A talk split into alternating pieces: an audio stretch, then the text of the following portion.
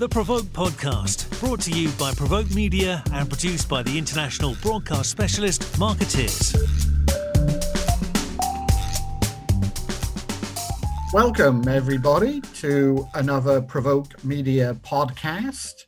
Um, I am honored to be joined today uh, by Joseph Kingsbury, who is the US Managing Director for Edelman Business Marketing and by Victoria Morrissey, who is the Chief Marketing Officer at Ferguson.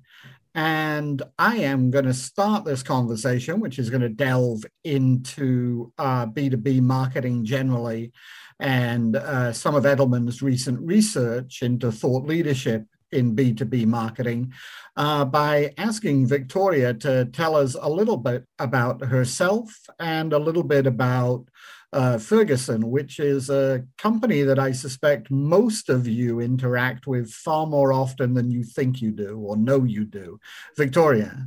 Yes, thank you, Paul, and thank you, Joe, for having me.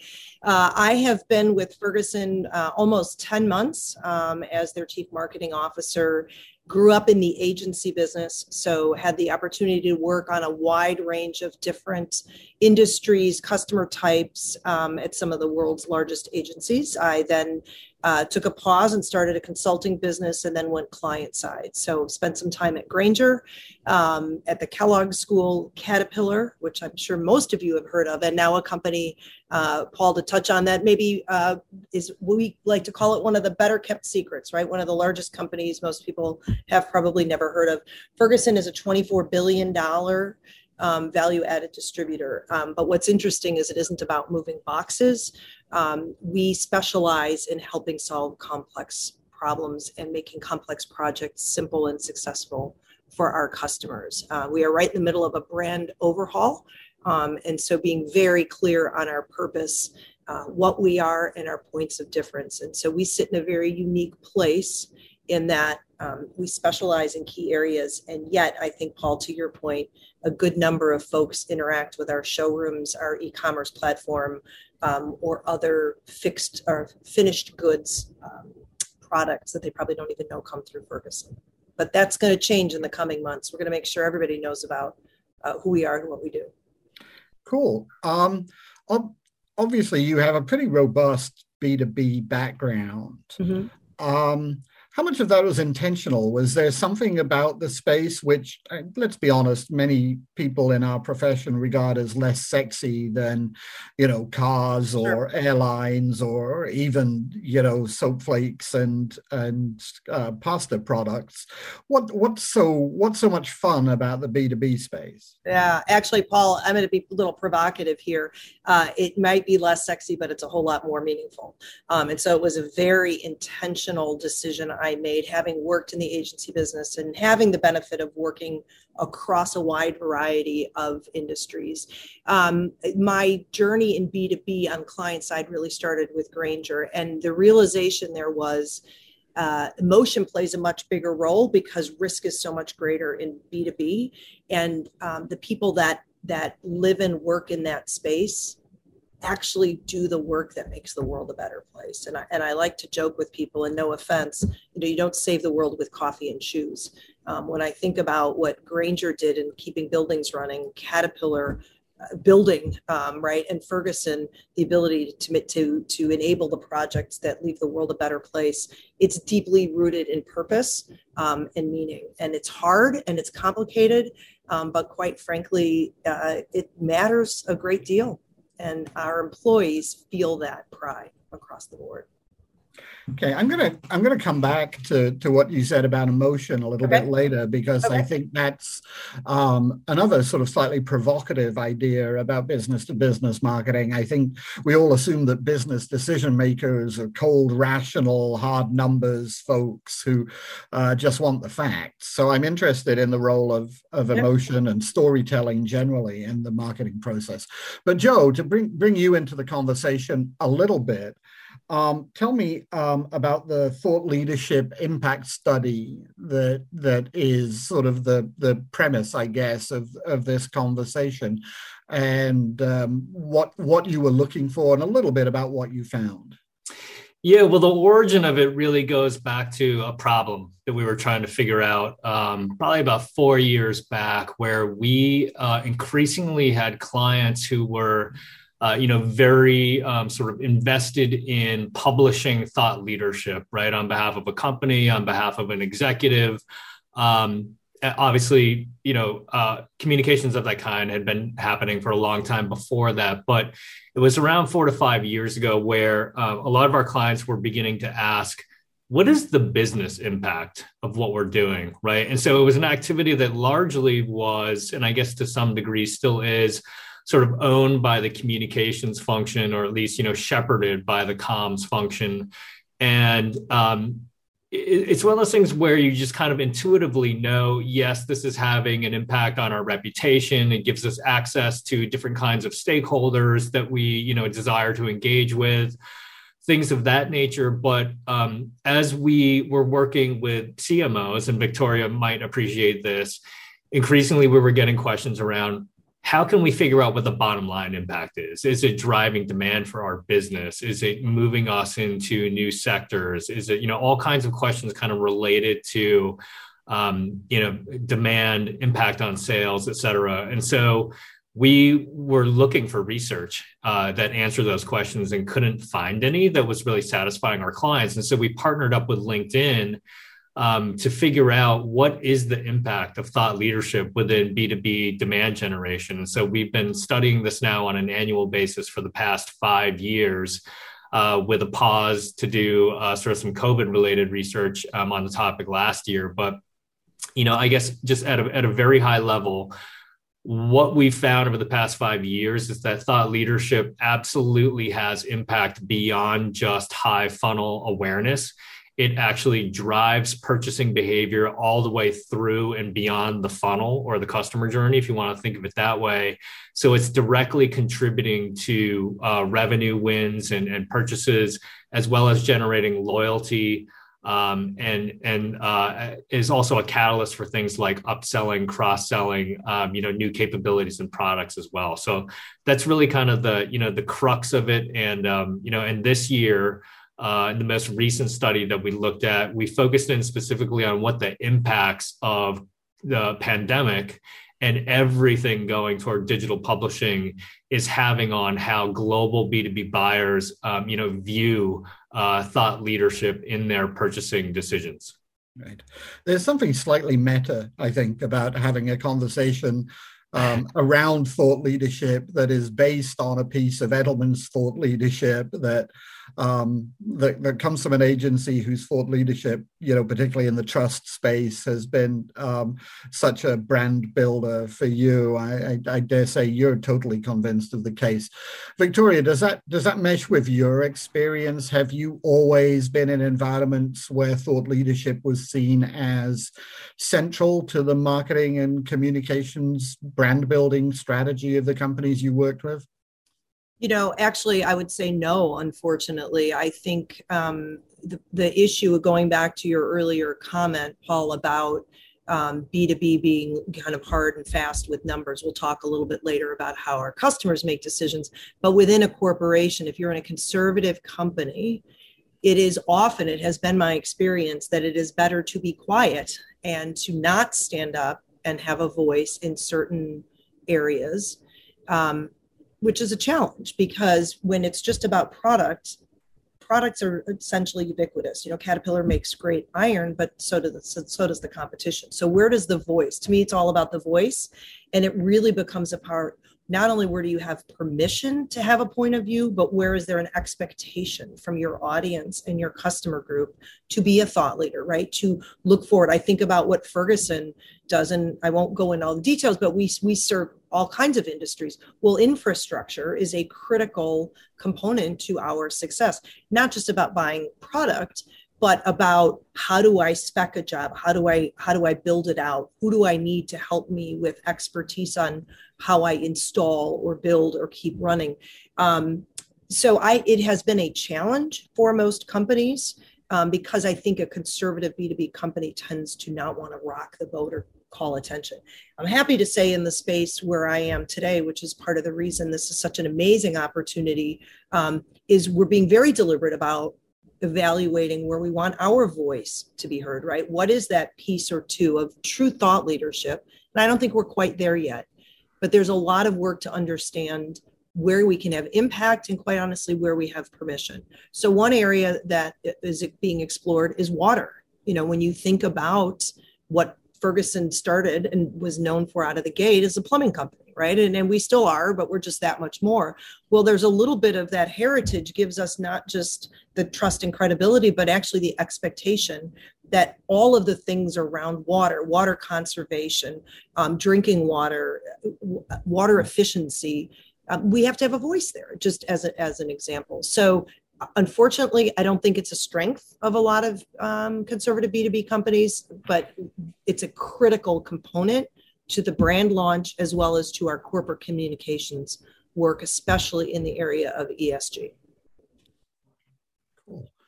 Um, one of the things that you draw attention to, um, Joe, in the in the research is the this glut of um, thought leadership content that ends up online, um, partly as a result of the pandemic. And I'm, I'm interested in a couple of things. I'm interested from your perspective on whether that was, in fact, pandemic related and will therefore maybe um, recede slightly as we move forward, or whether you think that's now a permanent part of B2B marketing. And then um, for, for both of you, really, um, Victoria in particular, I'm interested in sort of if there is this glut, how on earth do you make your content stand out and cut through?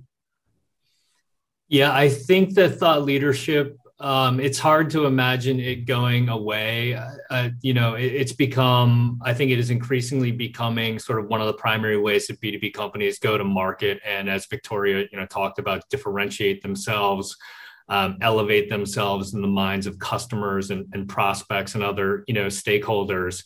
Um, one of the things that we're seeing, at least, you know, kind of in our universe, is that um, you know b2b companies you know they understand that you know the brand is important and i don't sort of delve into that whole thing but it's also really important to have a point of view on what's happening in the world and how that relates to customers. And so in terms of um, you know digital publishing as a you know as a, a medium for kind of expressing that and connecting with customers I don't see that um, really receding um, anytime soon the glut was i if we look at the data it was beginning to happen sort of pre-pandemic. It was just very much accelerated by the pandemic because of obviously things like uh, you know industry events going online um, you know one-on-one sales interactions um, sort of going away. So um, I, you know, if you look at, I mean, just to cite sort of uh, another organization, McKinsey, who's looked at this topic as well, I think that um, many of the behaviors from B2B buyers have been sort of meaningfully and and maybe permanently shifted because the, uh, the majority of B2B buyers actually prefer um, sort of guiding their own buyer experience, largely with information that they're discovering about you online. Um, so it's it's hard to see that going away anytime soon. Okay, and and Victoria, what um, you know, what what are you seeing in terms of what or, or what are you looking at in terms of cutting through the clutter that's out there now? I, it it goes to really understanding customer. And i think you know the idea of back to what do you have permission to talk about? And more importantly where is there an expectation? It's it's you know understanding where your customer is going to have their problem solved. I think about ferguson and we do the hard things really well. And so making complicated projects more simple and then successful is our purpose. Well, where are our customers going if they're not reaching out direct to our sales force? Where are they going to get the tools they need to go through that and you know and clarify some of that complexity. So it's knowing where they are and they're all over the place for us right? That's part of the challenge we have going forward making sure we actually speak their language. There's a lot of content out right now thought leadership that in many ways is is talking at customers or down to customers as opposed to with them. And i think that's a really critical nuance. So it's where are they? Are you speaking their language? And and being really clear what's the therefore what at the end of that engagement with thought leadership? Did you leave them better than you found them? And i i just that's the litmus test that we're putting everything up again. Did that five minutes they took to read that did you solve a problem and did you did you make them feel better. Not did you sell them a product. That comes if you if you do the other piece right? If you're really seen as that resource and that expert.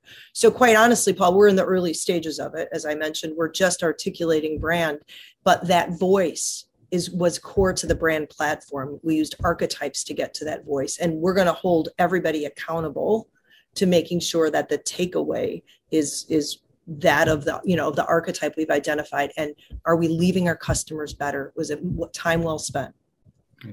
Just to quickly underline that point by victoria yep. earlier about really understanding the specific needs of customers in our research what we found was that nearly half of global b2b buyers said that the thought leadership that is aimed at them that they're consuming does not even seem to be created with their needs in mind What's what's the challenge for you as a marketer to um, to bring in people from other parts of the company? I, am assuming that you know the the leadership and and the expertise is yeah. in a host of other more operational. Departments. Um, and you need to therefore get their buy-in that this yep. is important yep. um, and then help them speak the language of your customers not just the language of their own narrow expertise how much of a challenge is that and and and taking a company that hasn't necessarily been deep into thought leadership in the past and persuading them that this is something that they now have to do in addition to their day job as it were so it's a great question, Paul, and I'm going to share we're early in the journey, and I hope I'm not jinxing myself here. Um, the, the, first thing the CEO asked me to take a look at is articulate the brand. Right back to brand, we've never we've never identified ourselves, and and there's a lot of reasons we did that. And so we did two things. We we we kind of knew we were going, but we brought along all the business leaders, including corporate communications, supply chain, the distribution group, and did a workshop and said, What if, help us answer these critical questions, right? What are we? Why do we exist? And so you get, you start there by you get buy in where people's voice is heard then as we built that out we began an internal rollout we haven't gone external with with this brand work and that's on purpose and so we started sharing it with our internal customers right? Our internal, our associates, they are critical for a stakeholder.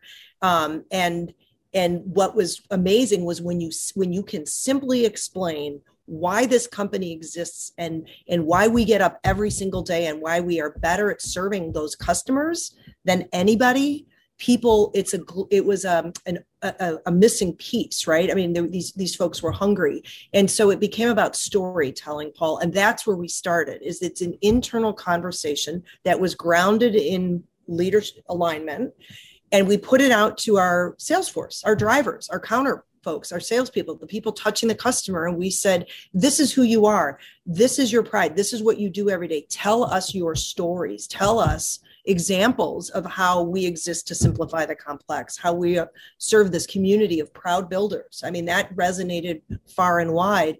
And it's been an, a, an influx of the stories because, truthfully, from my perspective, any good brand marketing, thought leadership, fill in your blank, is about storytelling, all of it.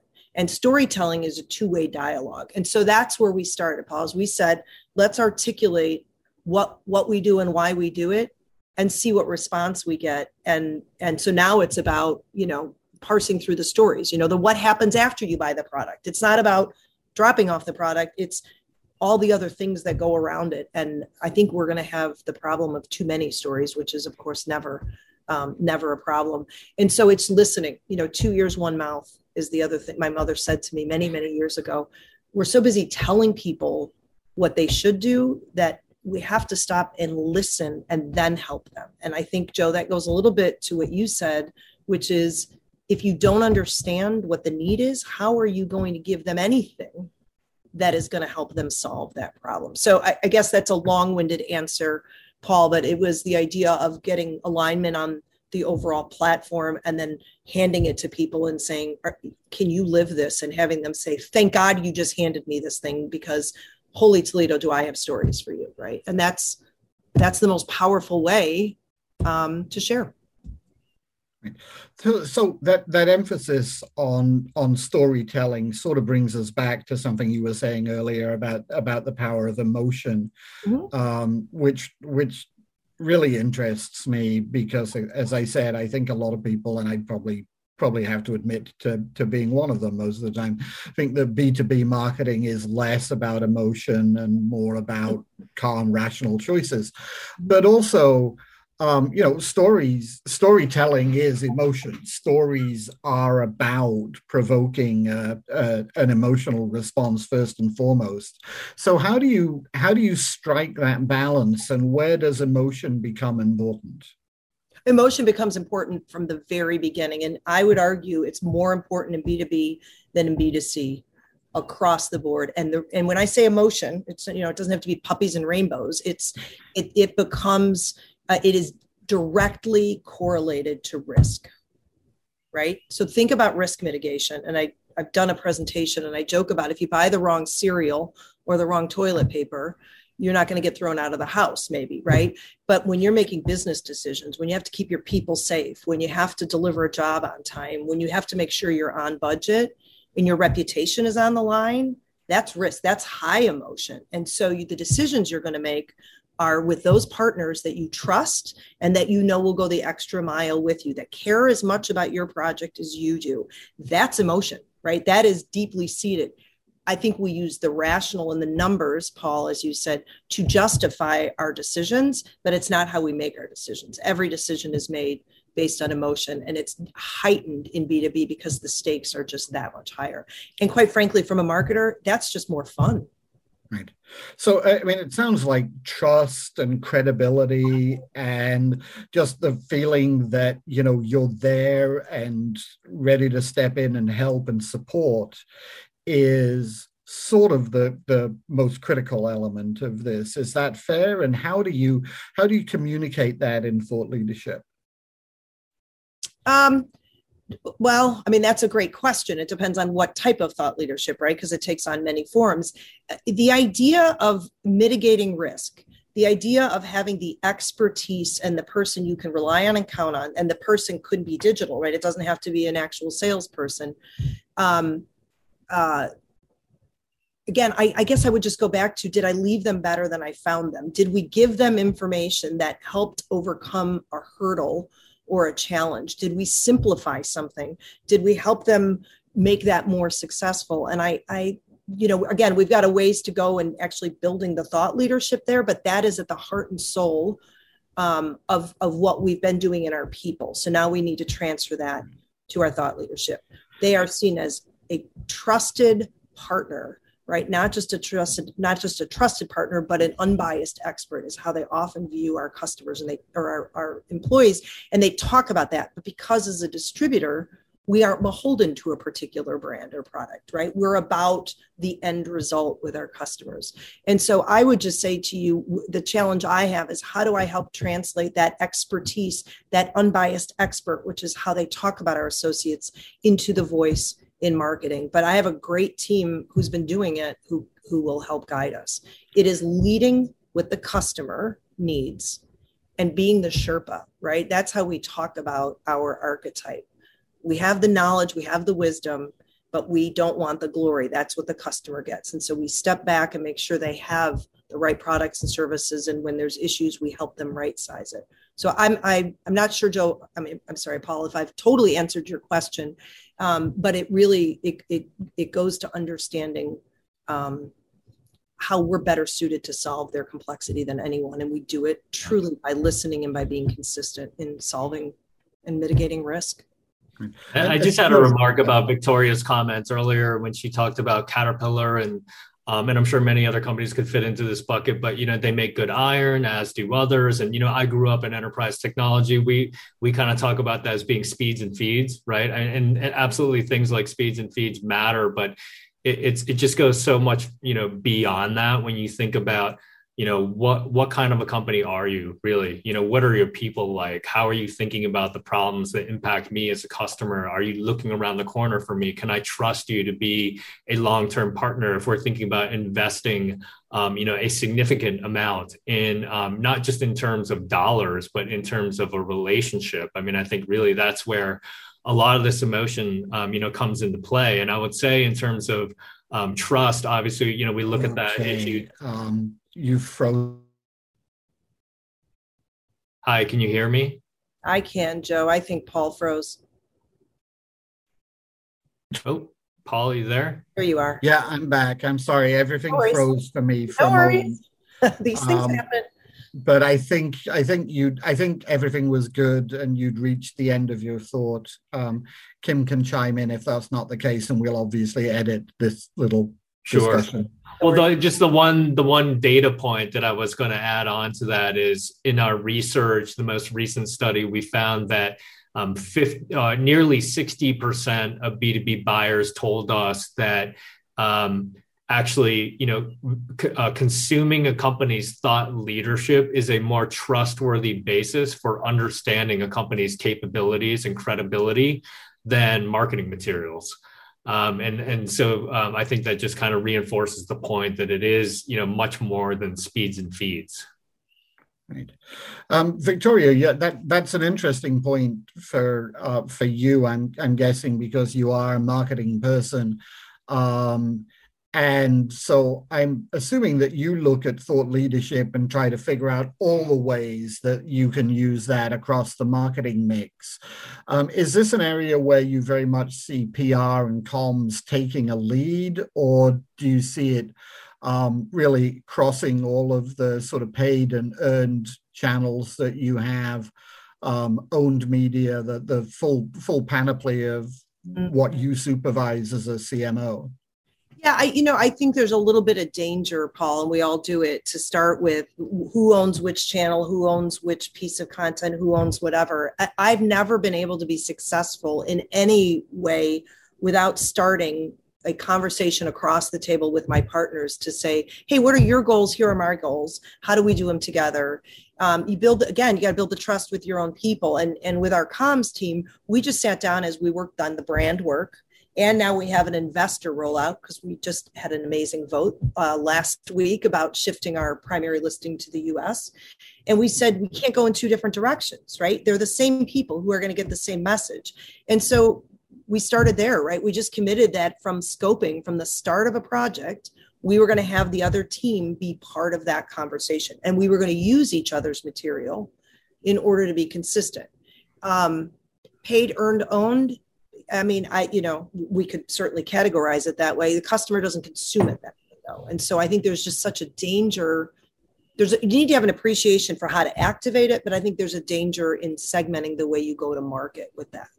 Um, what I will tell you is if our company message and our brand message is not exactly the same with the same voice, we have missed and we will confuse our customers. And so the beauty of just building the brand is we get to do it together. Um, the, the last piece I will leave you with, and I and I appreciate your comment, Joe, about thought leadership is more trustworthy than marketing materials. Agreed. Uh, the job for marketing at Ferguson isn't about product it is and and the field will do that and the field will say here's a promotion or right here's what we have going today. The role of mar- enterprise level marketing is all about storytelling and thought leadership all of it right? It becomes what's the brand what's our promise our value proposition and then bringing that to life with stories and with thought leadership with insights that left the customer better than when we got them that's not my business to sell one product over another. That's another group kind of doing that. So you just talk to people communication talk to people and, and plan it together. It's amazing what you can do when you when you when you start there. So something else that you said early on that struck me as um, an undervalued topic in the b2b community compared to the consumer space is purpose. Mm. um, and obviously you know pur- purpose has become one of the the predominant buzzwords in consumer marketing over the last couple of years. But but tell me a little bit about how that pertains to the B2B arena and how a company like Ferguson approaches the idea of purpose. That's a great question. Um, again, I go back to because emotion is much more um, is much more important and relevant in B2B decision making. Um, and the complexity around that, I would say purpose is more important than ever. So, why, and, and, and the way we couched it is why the heck do we get up every day? What is the single driving force? If you think about what our customers are doing, why does any associate in this company get up? Because if we're a distributor, if we just look at it as a distributor, that's easy to replicate, right? I mean, we're just moving boxes, but we're not. We're that much more. And so it was the work to get to what that purpose is. And I'll and I'll share it with you in a minute. But your other question was, how did we get there? Well, we started methodically. We said, who's the community we serve? So we got alignment there. And then and then the three elements of purpose are really three questions. What are you? We're not a distributor, we're not a supply house. How are you better? And why do you exist? And the why you exist from an investment standpoint also says um, we've got a great business model right? This is this is what drives us every single day to get up. And as i mentioned to you for ferguson we're a project success company is the what. We serve this community of proud builders so you can see how people associate themselves with that. Um, and the purpose of we exist to simplify comp- to make complex projects simple successful and sustainable. None of our competition can say that right? They just can't. We, there's a lot of project companies. There's not a lot that can simplify the complex.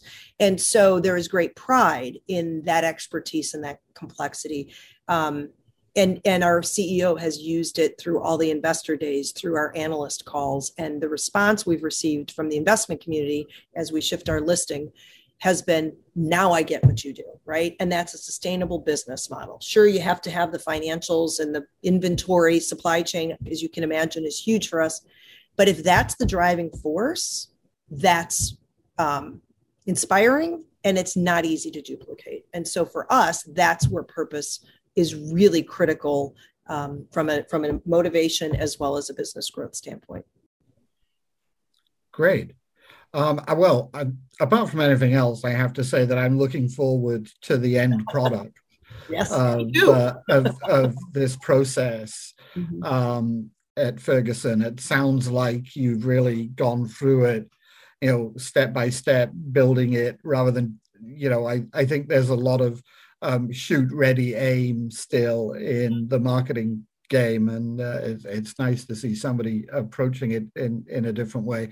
Um, Joe, anything you want to add about the research or um, you know your your findings on B two B um, thought leadership that we haven't touched on in this discussion?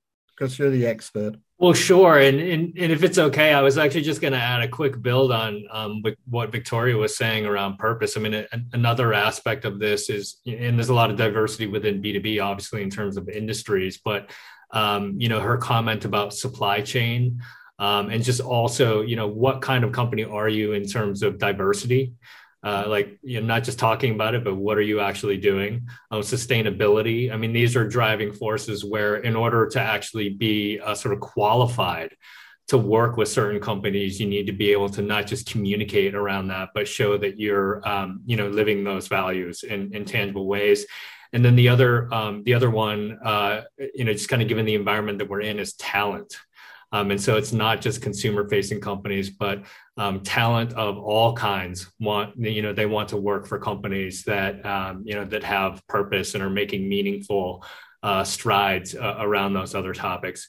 The only other thing um, going back to the, to the research that I would call out that was interesting is that um, an overwhelming amount of buyers told us this year that they want thought leadership content that is both intellectually rigorous and fun. Oh yeah. And that was and that was something that we hadn't seen and it goes back to some of the what we've talked about in terms of emotion but it was something that we hadn't seen in previous years research. And um, in a way and look i don't think any of us has a the perfect answer off the top of our head uh, on how to do that all the time but it, it just kind of illustrates the challenge and the complexity of being effective with B2B marketing and thought leadership, where sometimes you have to talk about really sort of nitty gritty, thorny issues and then at the same time how do you actually make that enjoyable to consume when you're competing with so many other things for uh, for somebody's attention? So that was just one other um, observation i would share. Yeah. Hey joe if i can just add one thing to that paul i think what's really important is that balance always has to be there. Are you giving them something that they need to know whether they want to know it or not? And are you making it easy to hear it right? And so sometimes that's about taking the bite out of something. Sometimes that's about um, making something dry silly in some ways right? It's it's taking your medicine in some ways right? Are you giving people what they need and are you providing it in a way that's enjoyable to consume? Sometimes we call it hiding the vegetables. Yeah. Perfect. I might use that. That's terrific. I, I i think i think actually there's probably no better way to to bring this to a close than than to to throw out yet another um, counterintuitive idea, which is that business to business marketing is fun. Um, I, I, I, am sure that's been your experience, Victoria and, and, and Joe. Mm-hmm. Um, it hasn't always been mine, but I um, probably haven't immersed myself in the field to anything like the extent you have. So it's storytelling, it's purpose driven, it's emotional, it's fun, it's business to business marketing for the 2020s. Great. Thank you so much, everybody. Thank you. Thank you.